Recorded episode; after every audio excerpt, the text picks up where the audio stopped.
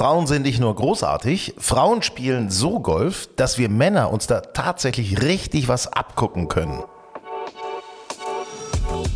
Grün und saftig, euer Golf-Podcast. Ja, willkommen zu einer neuen Ausgabe von Grün und saftig, eurem Golf-Podcast. Mein Name ist Hinak Baumgarten. Ähm, wir haben noch interessante News von der Pro-Golf-Tour vom Finale in Adendorf bei Lüneburg. Aber vorher geht es heute um Frauen, um Damen, um Ladies. Eine ganz besondere ist heute bei uns zu Gast im Podcast. Zehn Jahre hat sie auf der Ladies European Tour gespielt, den größten Sieg bei den Madrid Ladies Masters eingefahren. Äh, noch dazu einige einige andere Siege, Top-10-Platzierungen. Sie ist tatsächlich eine der erfolgreichsten Profispielerinnen aus Deutschland, die mittlerweile ihr Wissen und ihr Können als Coach weitergibt, Vorträge hält und Trainingsvideos bei YouTube und Instagram veröffentlicht. Äh, guten Morgen, guten Tag, hallo nach München zu Martina Eberl. Hallo Martina. Hm, guten Morgen, Hinak. Sag mal Martina, wie oft bist du selber eigentlich noch auf der Runde? Du, ähm, witzig, dass du das fragst. Dieses Jahr war es extrem oft. Ähm, dadurch, dass jetzt meine beiden Töchter ähm, so ein bisschen, beziehungsweise die Große, das Golffieber erreicht hat, ähm, bin ich jetzt dieses Jahr doch wieder öfter selber privat auf dem Golfplatz gewesen und habe ähm, auch wieder ganz oft draufgehauen. Also es hat Spaß gemacht. Und ist die Große inzwischen besser als du? Ah, das, das dauert noch. ähm, das dauert noch. Ich habe, äh, also wenn es in der Familie noch so ein bisschen so eine Rivalität gibt, dann ist es tatsächlich mein, mein Mann, der selber Handicap Null hat.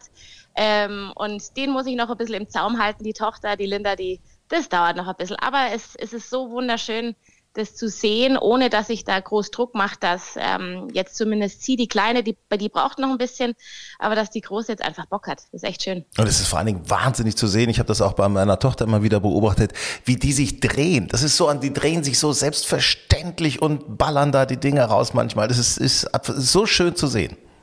Ja, das stimmt. Aber äh, man muss natürlich auch wissen, die Linda ähm, ist ja auf die Welt gekommen, da habe ich noch gespielt.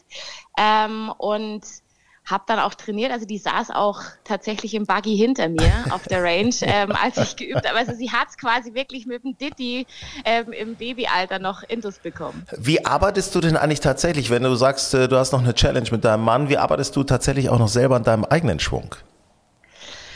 Ähm, ja, also letztendlich ist es für mich jeden Tag eine Bereicherung im eigenen Coaching. Ähm, es wird mir auch immer also ich mache das jetzt seit acht Jahren und es wird mir tatsächlich immer wieder mehr noch bewusst. Ja, also indem ich erkläre, indem ich vormache, indem ich demonstriere, wo ich dann auch tatsächlich mich selber in Bayern sagt man am eigenen Krawattel packen kann und sage, ja, also schau, das ist ja eigentlich auch so dein Thema, auch wenn es vielleicht von der Dimension her ein bisschen kleiner ist, aber das, das ich kenne ja meinen Schwung, ich kenne meine Bewegung, ich spiele seit 35 Jahren Golf, ähm, da verändert sich auch nichts und das ist ja auch das, was die meisten Amateure gar nicht wahrhaben wollen, dass wenn man einmal so, ein, so eine Struktur hat, so ein, in Anführungszeichen, so ein Modell an der eigenen Bewegung, das verändert sich an sich nicht wirklich. Ja, es ist eigentlich es schade. Es ist eigentlich schade. Also bei mir wäre ich froh, wenn sich das verändern würde, muss ich dir ganz ehrlich sagen. Auf der einen Seite ja, es ist schade, beziehungsweise ich möchte jetzt nicht sagen, dass sich das nicht verändern kann, wenn man hart dran arbeitet, aber wenn die Fehler, wenn man dann Fehler wieder hat oder beziehungsweise Misshits, was auch immer, dann ist es meistens der alte Fehler, der kommt. Und es ist wiederum gut, weil man ja dann auch weiß, wie man da rangehen kann. Ähm, stell dir mal vor, es wäre jedes Mal was anderes, was die meisten ja tatsächlich denken, also dass man tausend verschiedene Fehler in der Bewegung hat oder im Mindset. Letztendlich ist es, sagen wir mal so, immer zwischen drei, vier, fünf Grundfehler, die man hat und die kann man eigentlich immer wieder bearbeiten.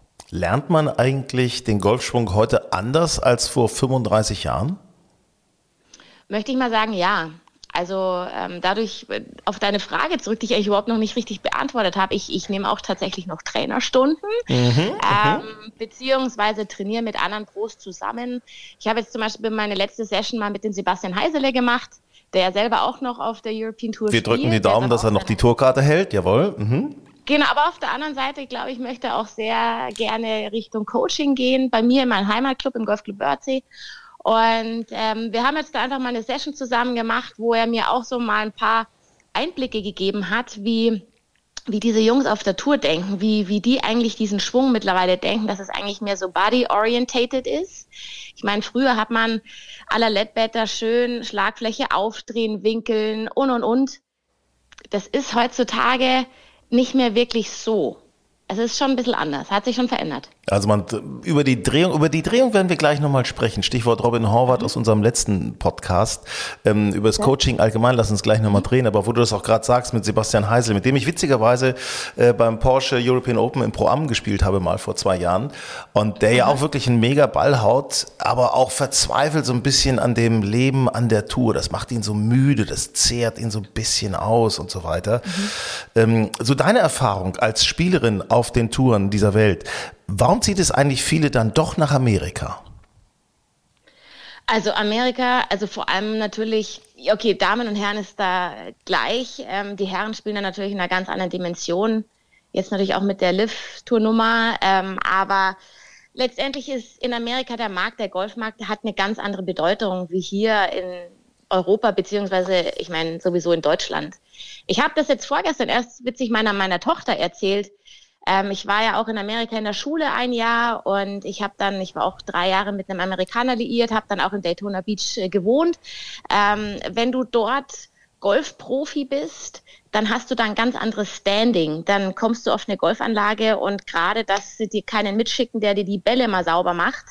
Und in Deutschland musst du ins Sekretariat gehen und erstmal fragen, dürfte ich ein paar Tokens haben zum Trainieren? Hm, hm. Ähm, also das ist schon die Ansicht beziehungsweise wie, wie, du behandelt wirst als Professional Athlete. Und ich meine, in, äh, in Amerika Golf ist eine ganz, wird ganz anders geschrieben wie hier.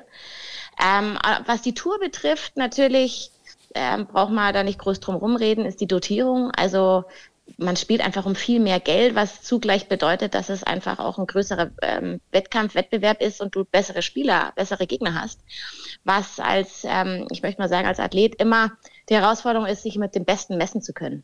Wir haben da schon oft drüber gesprochen bei uns äh, im Team hier auch ähm, und sind zu der Erkenntnis gekommen, auch durch unseren, unseren Experten Benedikt Staben, der sagt, äh, eigentlich hast du als Golfprofi nur noch eine Chance auf den Touren weltweit, wenn du dich im College Golf in Amerika einmal durchgesetzt hast. Das heißt, wenn du diese Erfahrung gemacht hast, in einen harten Wettbewerb zu gehen, immer fokussiert zu sein und immer zu trainieren und wirklich alles da reinzulegen. Das ist, wenn du, wenn du das nicht machst, dann musst du ein außergewöhnliches Talent sein, dann geht es vielleicht auch.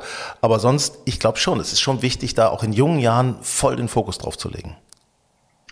Absolut. Und ich glaube auch, dass ähm, die Förderung im College, ähm, das kann man jetzt nicht über einen Kamm scheren, ganz ehrlich, weil ähm, es gibt die einen Colleges, also, die jetzt nicht so gehypt sind mit dem Golf, aber wenn du natürlich in den großen bist, wie Duke, Stanford, ähm, also nenne sie auch immer, da bist du natürlich, wenn du im Team spielst, musst du natürlich erstmal eine Granate schon mal sein. Ähm, und ähm, wie du schon auch gesagt hast, dieses tägliche Training, ähm, dieser Wettkampf, dieses ständige gegenseitige Messen. Ich meine, die spielen ja auch außer in den Semesterferien wirklich fast jede Woche ein Turnier, wo sie sich messen können. Und dann letztendlich der, der, der Schritt ins Profilager ist dann ja eigentlich nur so ein bisschen so ein Climate Change auf der anderen Seite bist es ja, du spielst ja dann schon fast wieder gegen die gleichen am Anfang, die du vielleicht auch vom College kennst. Ähm, wenn es jetzt so ein bisschen die kleineren Touren sind. Auf der PGA-Tour ist es natürlich dann was anderes oder auf der LPGA. Mhm. Aber ähm, das Training und diese, dieser, diese Komfortzone des Wettkampfes hast du im College schon extrem, das stimmt. Und, ja. wenn, und, wenn, ich mir das so ansehe, wir haben ja tatsächlich viele junge Frauen auf den Touren, viele junge Männer kommen nach und einige haben sich schon etabliert. Äh, DP World Tour, aber auch PGA Tour, LPGA Tour, LET. Woran liegt es eigentlich, dass die Deutschen plötzlich mitmischen? Puh, also ich glaube, da gibt es mehrere Gründe. Ähm, Golf etabliert sich langsam in Deutschland, möchte ich jetzt mal sagen. Mhm. Ähm, die Förderung, ich glaube, das sind auch die Lorbeeren von vielen Jahren Nachwuchsarbeit. Ich meine, wir haben natürlich auch Clubs wie St. Leonroth, ähm, mit einem extremen Förderer, den Herrn Hopp im Hintergrund, wo einfach wahnsinnig viel gepusht wird, ähm, wo sich dann aber auch andere Clubs ähm, ihr Beispiel daran nehmen und auch tun und machen. Und dann auch der Deutsche Golfverband, der vielleicht sich an anderen Ländern auch orientiert. Ich, ich habe ja einen, ähm, einen Mann, einen Schweden als Mann. Mhm, mhm. ähm, ich ich habe einen sehr großen Einblick auch an das schwedische, im schwedischen Nachwuchsgolf. Ähm, und das Deutsche zieht da auch so ein bisschen nach, möchte ich mal sagen. Und ich glaube, dass jetzt was, um auf deine Frage zurückzukommen, vor allem auch bei den Mädels, dass das jetzt auch Lorbeeren sind, die in den letzten Jahren die jetzt geerntet werden, weil in den letzten Jahren die Förderung einfach auch schon viel besser ist, geworden ist. Ja. Wer gewinnt zuerst in Amerika, Matti Schmidt oder Esther Henseleit? ähm, ich würde jetzt nochmal ganz frech sagen, Esther. Ähm, aber das kann man alles gar nicht so prognostizieren, weißt du, weil ich meine, schau dir damals einen Martin an. Ich meine, was für eine Granate der Martin damals war. Der ist innerhalb von einem Jahr so durchgestartet. Deswegen kann man das gar nicht sagen. Esther ist eine super Spielerin. Ähm, ich kenne sie noch als, als Mädel in der Mädchennationalmannschaft. Da durfte ich einmal dabei sein bei einem Lehrgang auf Mallorca. Ähm, wo ich mir gedacht habe, okay, sehr ehrgeizig, schauen wir mal, was sie so macht. Und jetzt spielt sie da ganz gut vorne mit. Es, es freut mich wahnsinnig für sie. Den Matti, den kenne ich nicht so gut. Ich, ich habe nur viel von ihm gehört. Seinen Trainer kenne ich besser. Ähm, und äh, ich drücke ihm die Daumen, dass äh, das natürlich auch bei ihm alles vorwärts geht. Ja, es ist vor allen Dingen es ist spannend, einfach äh, auf beiden Touren, Damen und Herren, äh, zwei Deutsche mit dabei zu haben. Also bei den Damen sind es ja noch mehr und auch bei den Herren ist ja auch noch Stefan Jäger dabei. Also, aber es ist einfach ja. schön, auch für, wo du sagst, eben Golf setzt sich so ein bisschen mehr durch in Deutschland, dass eben einfach, ja, es passiert einfach mehr und äh, die Leute werden darauf aufmerksam. Hoffen wir, dass es auch vielleicht äh, häufiger nochmal im im Fernsehen gezeigt wird. Sag mal, ist bei den Damen eigentlich inzwischen die Länge auch so essentiell wichtig wie bei den Herren? Äh, mit Sicherheit wichtiger geworden, ähm, dadurch, dass das ganze Golf ja auch athletischer geworden ist. Ich möchte jetzt mal sagen, über die letzten 20, 25 Jahre mhm. ähm, kommt es ja automatisch mit sich. Ähm, es gibt Mädels, die da auf der LPGA spielen, ähm, die man über Social Media auch so ein bisschen mitbekommt, die auch vom Long Driving kommen. Und ähm, ja, also ich vergleiche das auch immer wieder lustigerweise mit dem Langlaufen und mit dem Biathlon. Ja, also wenn du den Ball weit schlagen kannst, ähm, das ist zum Beispiel, dass du einfach sagst, ähm, ich bringe das dann einfach zusammen, dass ich dann sage, okay, ich feile an mein, ich habe ein Talent, wie jetzt zum Beispiel auch der Robin, ich habe eine Gegebenheit, den Ball weit zu schlagen und dann arbeite ich an meinem kurzen Spiel, weil letztendlich, wenn du einen Ball extrem weit haust, dann hast du ja nicht mehr im Schnitt ein sechser Eisen ins Grün, sondern nur noch ein neuner Eisen ähm, und dann geht es eigentlich nur noch unter 100 Meter um Patten und wenn du das gut kannst, dann bist du da eigentlich ganz gut vorne dabei. Wie weit haust du denn eigentlich den Driver noch? Das, das würde mich mal so interessieren, um da mal so eine, so eine, so eine Ladies-Vorstellung zu haben. Also ich alte Mutti. Ach komm, ähm, hör. ähm, es ist lustig, weil ich, ich, ich schlag den Ball tatsächlich weiter als früher, aber es liegt auch daran, dass ich körperlich so viel fitter bin wie früher durch meine ganze Fitness. Ähm, Ausbildungsschiene, beziehungsweise ich bin ja auch Fitnesstrainerin geworden. Ähm, also ich schlag den Ball ungefähr so 2,10 im Flug. Mhm. Ähm, und ich meine, wenn wir jetzt einen Sommer haben wie dieses Jahr, dann, dann kann er auch schon mal ganz gut ausrollen. Ähm, aber letztendlich ist es immer ganz witzig, wenn ich auch mit meinen Schülern rede, wenn sie mal denken, wie weit sie ihre Bälle schlagen. Sie, die meisten denken immer mit Rollout, aber was ja eigentlich, was ja eigentlich zählt, ist, wie weit der Ball fliegt. Carry.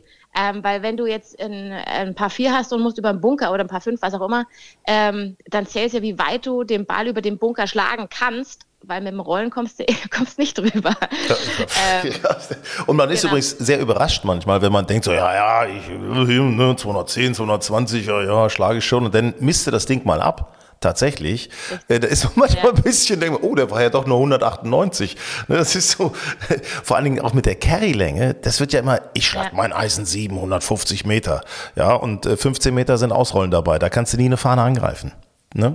Das ist, äh das ist richtig, das ist absolut richtig. Und ähm, ja, ich, also ich arbeite auch äh, täglich mit dem Trackman zusammen und wenn, ähm, wenn ich Schüler habe, ich, ich versuche diese, diese Carry-Distanz oft gar nicht zu erwähnen, die, die wird zwar mal angezeigt, aber dann schauen sie dahin und sagen, das gibt's doch gar nicht. Und dann versuchen sie immer mehr drauf zu hauen, wo ich sage, jetzt entspann dich, ähm, es ist jetzt kühl und so weiter und wir haben Range-Bälle.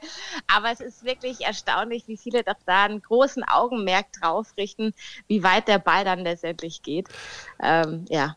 Ja, Martina, da sind wir ja schon beim Thema Coaching. Du bist ja sehr aktiv in Social Media.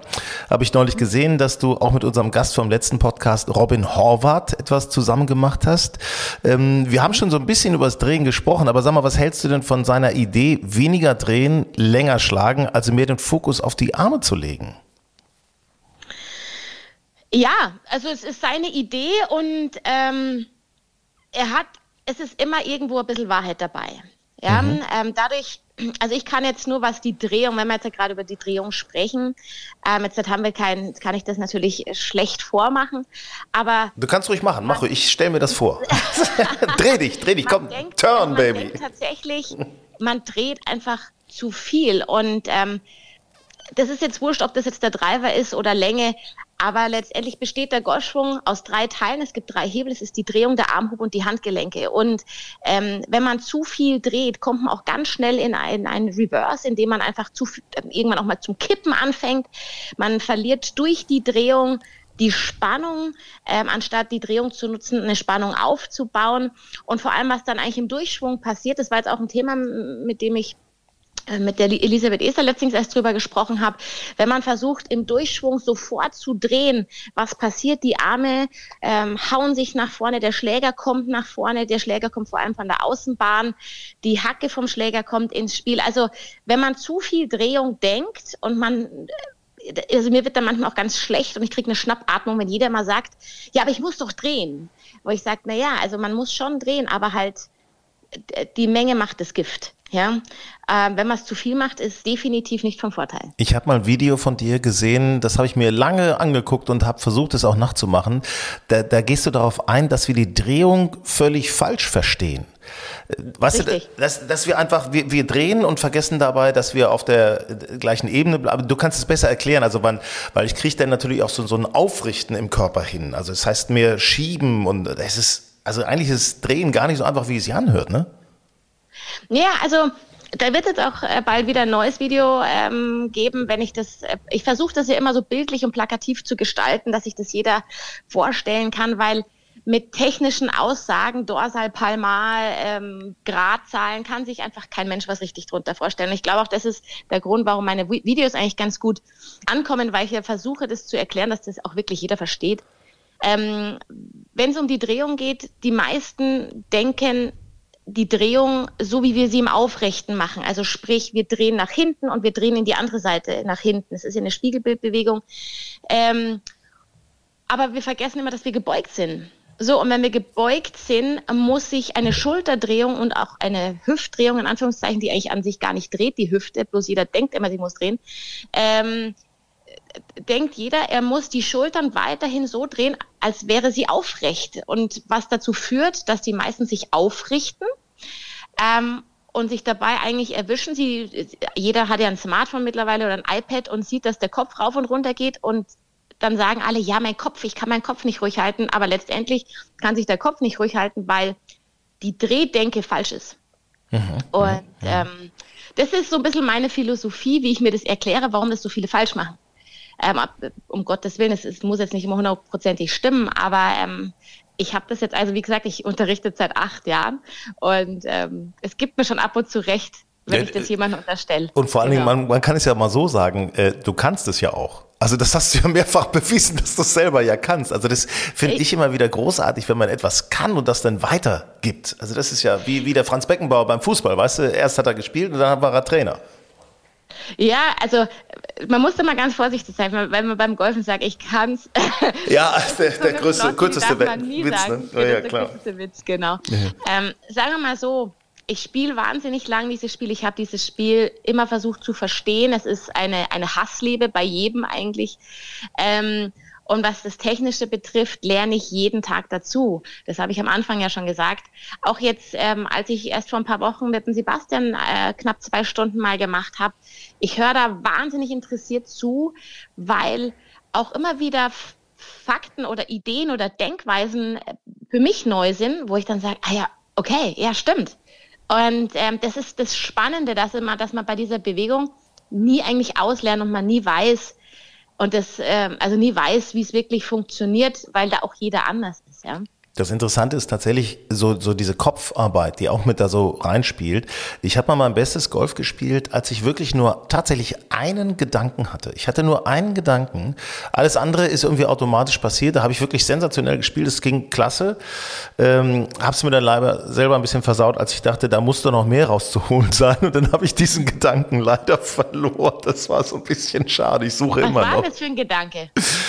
Das war der Gedanke tatsächlich, hat mir ein Trainer damals gesagt, und zwar ähm, Handgelenke vorm Ball lassen und den mhm. Ball, also so, äh, nee, was, Quatsch, anders gesagt. Also Handgelenk vom Ball ist richtig, aber die Bewegung Daumen nach unten, wenn ich an den Ball komme und versuchen unter einer Parkbank durchzuschlagen, die kurz vor mir steht. So Daumen nach, aber das war die Bewegung war, war eben mit den, mit den Handgelenken Daumen nach unten am Ball. Dass ich mit den, so, das ging gut. Okay. Also was sie die Daumen also so nach unten bewegen. Ja, die, mhm, ja, ich verstehe das. Also letztendlich ist es die, die Vorstellung, dass einfach der Schläger tatsächlich den Ball-Bodeneffekt bekommt. Ja, ja also, und, genau. und, und, Hände davor halten mhm. und äh, im richtigen Moment, im richtigen Moment die Handgelenke zu entwinkeln. So, puff.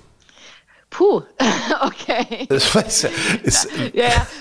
Ich könnte es jetzt vormachen, aber. Schweißausbruch, wenn jemand sagt, im richtigen Moment die Handgelenke entwinkeln, weil Ganz schwer wann auch immer dieser richtige Moment ist. Mhm. Ähm, das mhm. muss man da tatsächlich üben.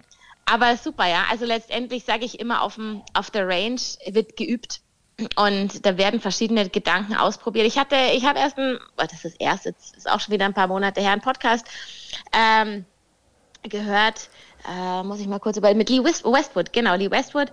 Ähm, da wurde so von Rick Shields war das genau im Podcast. Mhm, mhm, ähm, wenn er wenn er so trainiert, ähm, was er dann so macht und dann sagt er, er so ja, geht auf die Range, macht sich warm, äh, macht sich erstmal ein bisschen locker, weil er sagt ja auch schon, er ist ein Old Fart.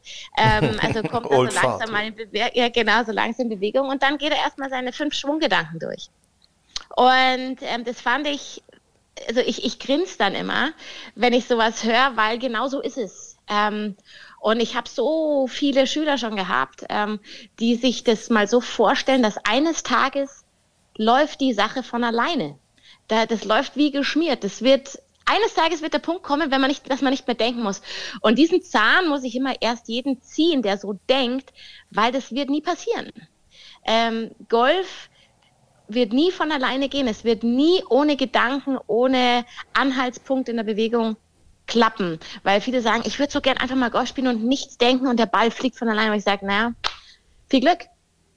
Also das, ähm, also ich kenne es nicht, ja, und ich spiele jetzt wirklich schon lang. Also ich kenne dieses Phänomen nicht, aber ähm, das, aber wie du schon sagst, man kann auf dem Platz einen Gedanken, das soll das Ziel sein, dass man einen Gedanken hat, ob das jetzt ein Rhythmusgedanke ist, ob das ein technischer Gedanke ist, ein mentaler Gedanke, ähm, wo ich sage, es ist ein Schwunggedanke, an dem man denken kann, damit dieses, also im Englischen sagt man Mind-Wandering aufhört, dass man ständig halt immer so so Denkblasen über den Kopf hat. Hast du noch einen Gedanken für mich, dass ich, äh, den ich vielleicht einpflanzen könnte, äh, um beim kurzen Spiel, beim Chippen, beim Pitchen keine Jips zu kriegen? Also mit, also mit dem, also mit dem, mit dem Wort Jips muss man immer ganz vorsichtig sein, weil Jips ja letztendlich so ein bisschen so eine Nervenkrankheit ist, ja. Das sagt man ähm, mir nach. Also das mit der Nervenkrankheit, nein. ähm, also beim Chippen, was ist denn das Thema bei dir beim Chippen? Das Thema ist das. eher dünn oder fett? Alles. Äh, Toppen, äh, Fett. Also das ist einfach meine rechte Hand äh, schlägt zu. Weißt du, so, buff. Die rechte Hand. Mhm. Ja. Okay, gut, dass du es ja schon mal erkannt hast, dass da deine, das quasi rechts zu dominant bei dir ist.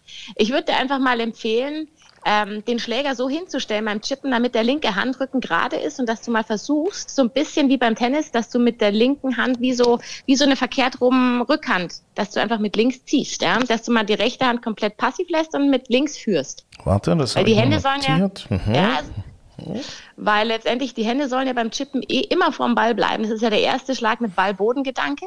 Ähm, schau, dass deine Nase links vom Ball ist. Brustbein und Nase ist links vom Ball und schau, dass die linke Hand zum Ziel führt. Ziehen, das finde ich gut. Das finde ich mit dem linken Handrücken ziehen. So. Das finde ich, finde ich eine gute, gute, gute Folge. Sag mal, ähm, worin sind Frauen besser als Männer? Also ich kann dir ganz interessant sagen, Martin Keimer war auch hier mal im Podcast und hat auch gesagt, er guckt sich wahnsinnig gerne Frauenturniere an oder Frauenschwünge an, weil man da einfach so, so ein bisschen was lernen kann. Das würde er jedem empfehlen, sich das mal anzuschauen, weil, weil da würde man als Mann auch wirklich was lernen können. Erklär mal, worin sind, worin sind Frauen besser als Männer? Hat es der Martin gesagt, ja? Ja, hat er wirklich gesagt. Ja. Muss ich, muss ich ihn mal drauf ansprechen. Also er hatte damals ähm, auch gesagt, bevor er noch verheiratet oder beziehungsweise mit Irene zusammen war und Kind, also hat er noch gesagt, ja, müsste jetzt mal langsam jemanden finden mit Kind und, und Haus und so weiter. Und das äh, halbes Jahr später okay. war es dann soweit. okay. Ähm, also letztendlich sage ich dir eins, und das, das kann ich dir nur als Feedback geben, als wir damals noch die Ladies German Open hier in München hatte, hatten, ähm, wo ich ja sehr involviert war damals. Auf Guthäusern. Nach den Pro-Ams habe ich einfach das Feedback bekommen, dass es einfach so viel schöner ist oder äh, ja interessanter und äh, fürs Lernen besser ist, Frauen zuzuschauen, weil man einfach mehr sieht. Ähm, das ist ja das Gleiche auch, da werden jetzt viele auf, aufschnaufen und sagen, oh, Frauenfußball. Aber letztendlich, klar sind die Frauen langsam, aber das ist, ist ja unsere Natur. Wir haben von Haus aus schon mal zehn Prozent weniger Möglichkeiten, schnell zu sein von der Muskulatur her. Und genauso spiegelt sich das auch wieder im Golfschwung, dass die Explosion nicht so sein kann wie bei einem Mann. Ähm, dementsprechend schaut der Schwung auch ein bisschen, Anführungszeichen, langsamer aus. Ähm, deswegen kann man das auch besser sehen, was passiert, technisch gesehen. Der Rhythmus kommt besser zur Geltung. Ähm, letztendlich ist vom technischen her Mann und Frau identisch, ja, aber halt die Grundvoraussetzung, also sprich das Körperliche, das Physische, ist da einfach eine andere Nummer. Und da muss man einfach mal sehen, dass der normale Mann ja auch längst nicht so weit ist wie ein Profigolfer. Also das sind ja zwei völlig unterschiedliche Sportgruppen, möchte ich mal sagen. Also da ist die Orientierung an der Frau schon näher dran am normalen Absolut. Menschen, also am normalen Mann ja, ja. irgendwie auch. Ne? Also das ist. Ja, also ich meine, ähm, wenn ich jetzt, ich nehme jetzt mal dich als Beispiel oder meinen Dad, mein Dad hat Handicap 10, spielt auch schon so lange Golf wie ich. Mhm. Ähm, also mein Papa kann mit meiner Bewegung mehr anfangen als ähm, schon alleine mit dem Schwung von meinem Mann, ja? ähm, der einfach viel, viel schneller schwingt als er. Mein Dad schwingt ungefähr ein bisschen langsamer wie ich, aber ähm, da kann er sich einfach schon mal viel mehr dabei abschauen. Und ähm, ich glaube, das ist halt das Interessante auch am Damengolf, was auf der anderen Seite des Damengolf ein bisschen oder drunter leiden lässt, ist halt diese dieser Wow-Effekt, ja, dass du, wenn du bei Männern zuschaust, dann knallst einfach wie Sau und der Ball fliegt auf einmal 300 Meter und es ist wurscht, ob er links und rechts ist, aber es, es macht dieses Wow.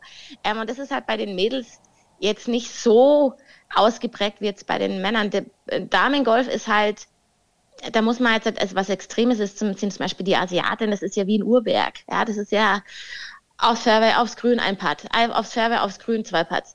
Ähm, und wenn mal aus, einer aus der Bahn geht, dann ist er mal im Bunker, dann gibt's ein Up and Down. Also es ist halt einfach dieses, ähm, diese enorme Spannung, möchte ich mal sagen, ist jetzt bei den Damen nicht so da wie jetzt bei den Jungs. Da ist halt, die wedeln den halt mal kurz mal wieder weg und dann kommen sie aus dem tiefsten Raff, ähm, dann kommen sie aus dem tiefsten Raff, wo jeder irgendwie schon immer einen Freedrop nehmen würde mit ihrem Sandwich Richtung Grün und wow, und dann gibt's doch noch das Birdie und hurra.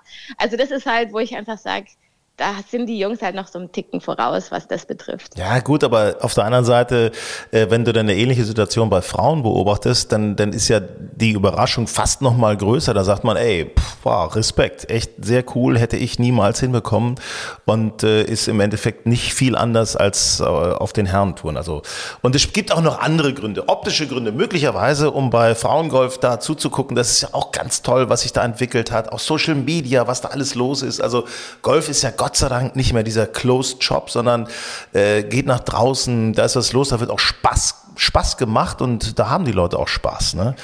Ähm, sag mal, was, du hast das vorhin schon kurz erwähnt, äh, Elisabeth Estal, muss man sagen, auch äh, erfolgreiche LET-Tourspielerin, äh, eine Generation mhm. fünf Jahre vor dir. Ihr habt teilweise, also so von der, vom Alter her, Ihr habt teilweise auch parallel auf den Touren gespielt. Ähm, mhm. Freundschaft mittlerweile, früher nicht unbedingt, früher gab es auch Konkurrenz, aber heute Freundschaft mittlerweile. Ähm, an was arbeitet ihr jetzt zusammen? Na, also das muss ich mal ganz kurz korrigieren. Wir, wir, haben uns immer gut verstanden und es war immer eine Freundschaft da. Bloß, dass man jetzt sagt, ähm, also erstens, sie war schon eine andere Generation, sie hatte ganz andere Leute, mit denen sie damals unterwegs war auf der Tour. Ähm, und also nach der Tour hat es jetzt eigentlich erst angefangen, dass wir richtig befreundet sind, dass wir uns auch gegenseitig mal besuchen. Sie war damals ähm, schon öfters bei mir daheim und so weiter. Und das war, als wir auf der Tour gespielt haben, hatten wir gar keine Zeit für sowas. Ja. Ähm, genau, und jetzt, jetzt haben wir angefangen, ähm, mal ein bisschen zu spinnen. Und ähm, die Liesel macht ja auch sehr erfolgreich ihre Klamotten. Ähm, Estal Golf ähm, sind, das ist, das ist sie.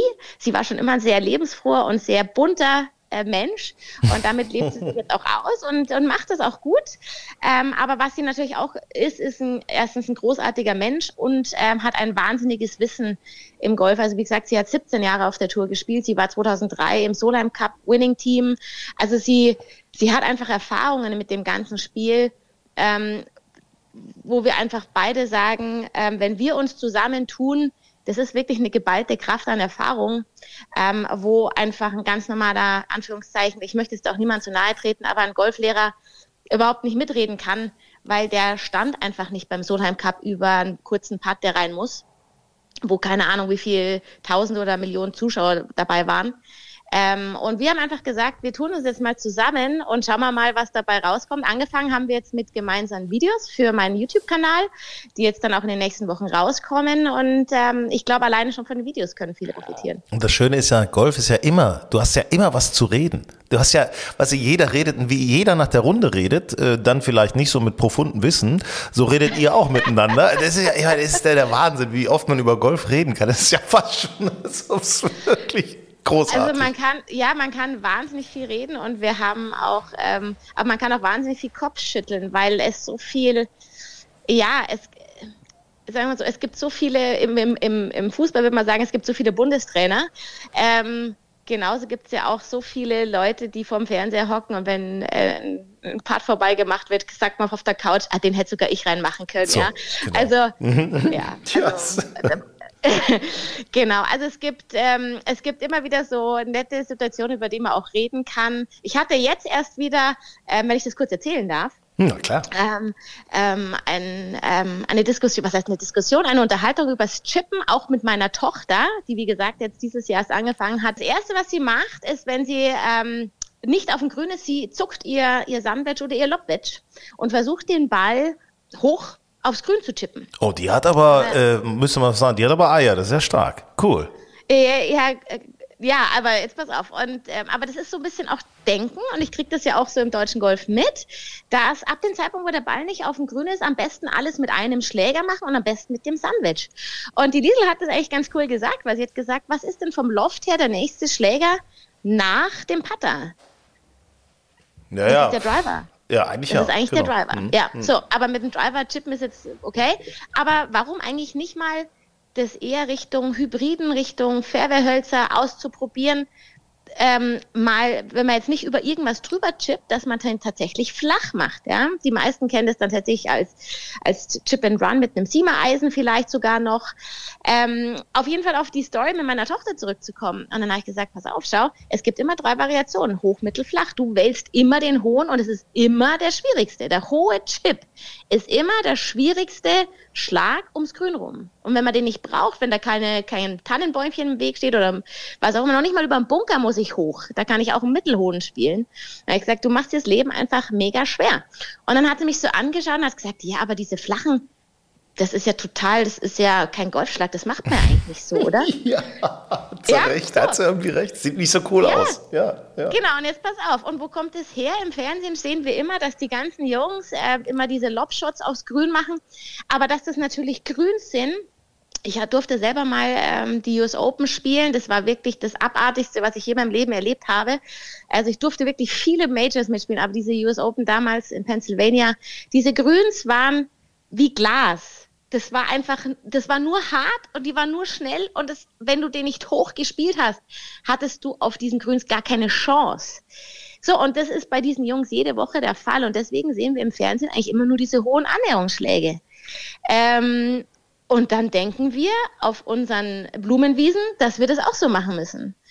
Ähm, und das sind also Sachen, wo die Liesel und ich uns unterhalten haben. Ähm, allein dieses, dieses Mindset, da einfach mal ein bisschen Luft reinzubringen, haben wir gesagt, das, das müssen wir jetzt mal so ein bisschen angehen. Coaching und Mindset von dir, das alles äh, findet man unter martina-eberl-coaching.com. Du bist aktiv bei YouTube, äh, Instagram kann man dich auch verfolgen. Also es ist eine wahre Freude, auch mit dieser Lebenslust ans äh, Golftraining ranzugehen, Martina. ähm, vielen Dank auch, äh, dass du hier heute bei uns äh, beim Podcast mit dabei bist. Äh, noch eine Sache, ich sage immer wieder, wir müssen mehr werden. Wir müssen am Montagmorgen mal über die Masters, über die US Open oder wie auch immer reden und nicht immer nur über den FC Bayern. wie schaffen wir es, dass wir noch mehr werden? Ähm, Mai, da kann ich immer nur das Beispiel damals vom Tennis bringen. Ja, jeder hat über Tennis gesprochen, als es eine Steffi Graf und einen Boris Becker gab. Ich meine, über Boris Becker redet man immer noch, aber ähm, äh, das, wir müssen tatsächlich Weltklasse-Athleten voranbringen. Ja, ich meine, als Martin damals ähm, Nummer eins der Welt war, kann ich mich noch total gut erinnern, war der Martin ähm, in, im Frühstücksfernsehen mal, dann auch als, als ähm, was war das, Rio? Genau, Olympischen Spiele. Da gab es dann auch eine Berichterstattung ähm, und die Deutschen waren mal kurz zugeschaltet im Golf. Also ich sage halt, um wirklich voranzukommen, müssen wir einfach mal ein paar Deutsche an die Weltspitze bringen. Ja. Und dann schaut das ganze Thema anders aus. Ähm, Breitensport, mein, man kann sich immer nur weiter den Mund fußlich reden. Golf ist nicht mehr der Sport für Reiche und Schöne Ach, und ja. alte oh, Leute. Ja, ja. Man kann es nicht hören, ähm, das ist ähm, Wahnsinn, ja. Mhm. Hast du recht. Also, mhm. aber ich, du, ich hab, ich, ich, ich gebe da auf. Ich sage einfach, weißt du was, jetzt nimmst du einfach mal einen Golfschläger und versuchst da mal den Ball zu treffen und dann immer weiter. Mhm. Und ähm, die meisten sind dann infiziert und wenn es welche sagen, es ist auch zu langweilig, dann dann ist es halt so. Ich weiß noch, Bernhard Langer mal bei Wetten, das hat gegen Howard Carpendale Long Drive Competition gemacht. Das weiß ich Ach, noch. Das, ja, doch, Aha. doch, das war so. Okay. Howie ist ja auch begeisterter Golfer und äh, die kannten mhm. sich auch und so weiter. Also es, äh, ich glaube, da hat tatsächlich, das war so ein, so ein komisches Gerät, wo die drauf gedreift haben, so, so ein, wo so ein Ball irgendwie an der Schnur wegflog. Da konnte man das dann irgendwie messen und ich glaube, Howie hat sogar länger, äh, zwei Meter länger geschlagen als Bernhard, zumindest auf diesem äh, Messgerät. Also es war schon, ja, aber. Äh, ja, also, ne? aber jetzt guck mal an, wenn du, wenn du schon Bernhard erwähnst. Ich meine, Bernhard ist einer der erfolgreichsten Athleten ever. Absolut, ähm, absolut. Und in Deutschland über, also halt übertrifft er einen Martin, also ich möchte mal sagen, der erfolgreichste Golfer, der jemals bei uns gelebt hat und noch lange leben wird, ja. Ähm, wir gehen mal München in die, in die Fußgängerzone und fragen mal Bernhard Langer. Da können, da kennen die Leute eher noch einen Tiger Woods. Ähm, aber, aber das, das ist halt einfach krass. Ja, also und das liegt aber bei uns auch einfach an den Medien. Das Fußball einfach, wir sind ein Fußballland, das wird sich nie ändern. Wie gesagt, das Einzige, was wir ändern können, ist, dass wir mehr nachbringen. Wobei ich eine Sache sagen muss, du hast vollkommen recht, absolut. Aber ich finde auch, ein bisschen müssten Spielerinnen und Spieler auch nach vorne gehen. Also aktiv in Social Media, aktiv rausgehen, mehr Interviews geben, mehr in Zeitung sein, auch versuchen, irgendwo über das Management irgendwie in andere Geschichten, in andere Fernsehsendungen reinzukommen. Einfach auch mal zeigen, was für, für coole Menschen wir auf diesen Touren dieser Welt haben, in Europa, in Amerika, Männlein, Weiblein, alle sind echt, weil die Golfer sind einfach, sind geile Leute, sind geile Leute und, und die, die müssen sich selber auch ein bisschen pushen. Ja, guck her, da hast du dir jetzt mal selber eine Aufgabe gegeben. Du bist ja beim Fernsehen. Ja. Da kannst du ja mal ja. sich drum kümmern. Ja, selbstverständlich. Selbstverständlich. Aber ich, ich will jetzt nicht über die Schwierigkeiten äh, sprechen, einen äh, Bernhard Langer äh, in die Sendung zu holen, was ich schon mehrfach versucht habe. Da, da möchte ich jetzt nicht drüber sprechen, aber da würde ich okay, jetzt mal gut. einhaken, da müsste auch was passieren. Ne? Aber gut, egal. Ähm, nee. Ähm, ja, Martina, super. Ich danke dir ja. ganz herzlich. Und, ja, sehr ähm, gerne alle Jute und ich hoffe, wir sehen uns mal, wenn es vielleicht in München ist, spielen wir zusammen oder in Hamburg oder in der Mitte oder im Osten, im Westen, wie auch immer. Ähm sehr gerne. Du hast noch eine Trainerstunde bei mir offen, das, oder noch gut, ja. Also deswegen, es liegt jetzt alles an dir. Ach du Scheiße, hier. da werden Illusionen geraubt. Ich sag's dir. Dann bringe ich jetzt Schippen bei. Alles gut. Danke dir, ciao. Gut, gerne. Tschüss. Grün und saftig, euer Golf-Podcast. Ja, und dann wurde auch noch richtig gefeitet in der Nähe von Lüneburg bei den Castanea Golf Resort Championship in Adendorf, dem Finale der Pro Golf Tour. Ja, der Tour für junge Professionals, die der Türöffner für die nächste Stufe Challenge Tour ist. And winner of the Order of Merit 2022 Professional from Germany, Michael Hirmer.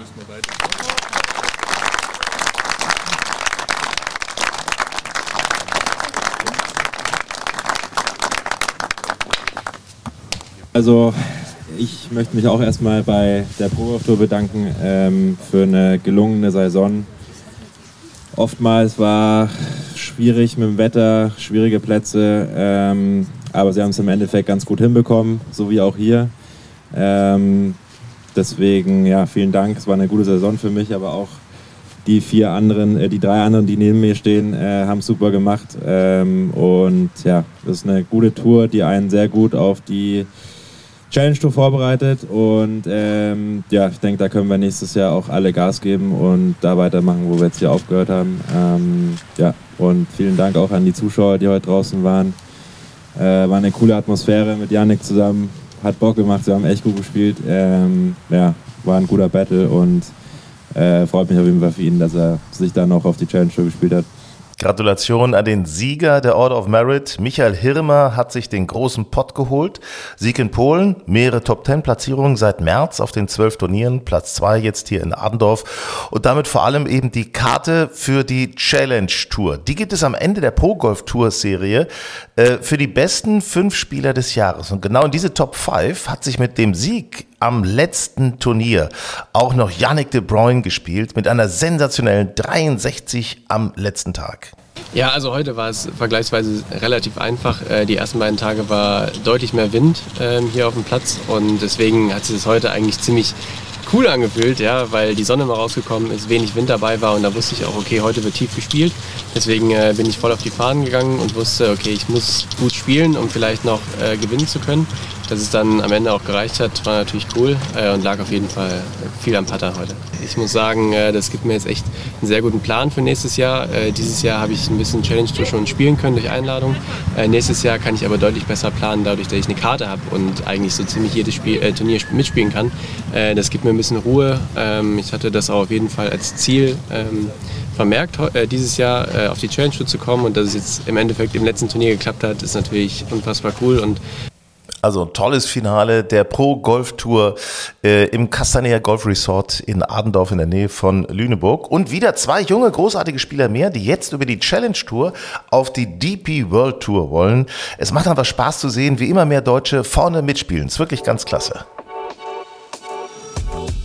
Grün und saftig, euer Golf-Podcast. Ja, hallo at golfandstyle.de. Schreibt uns gerne, wenn ihr ein Thema habt, was wir mal aufgreifen sollen. Wir freuen uns auch über einfaches Feedback oder was auch immer euch einfällt. Übrigens, äh, wir haben tatsächlich auch jetzt gerade eine Leserbefragung zu unserem, zu uns dazugehörigen Magazin Golf and Style. Geht doch bitte mal einfach online, golfandstyle.de.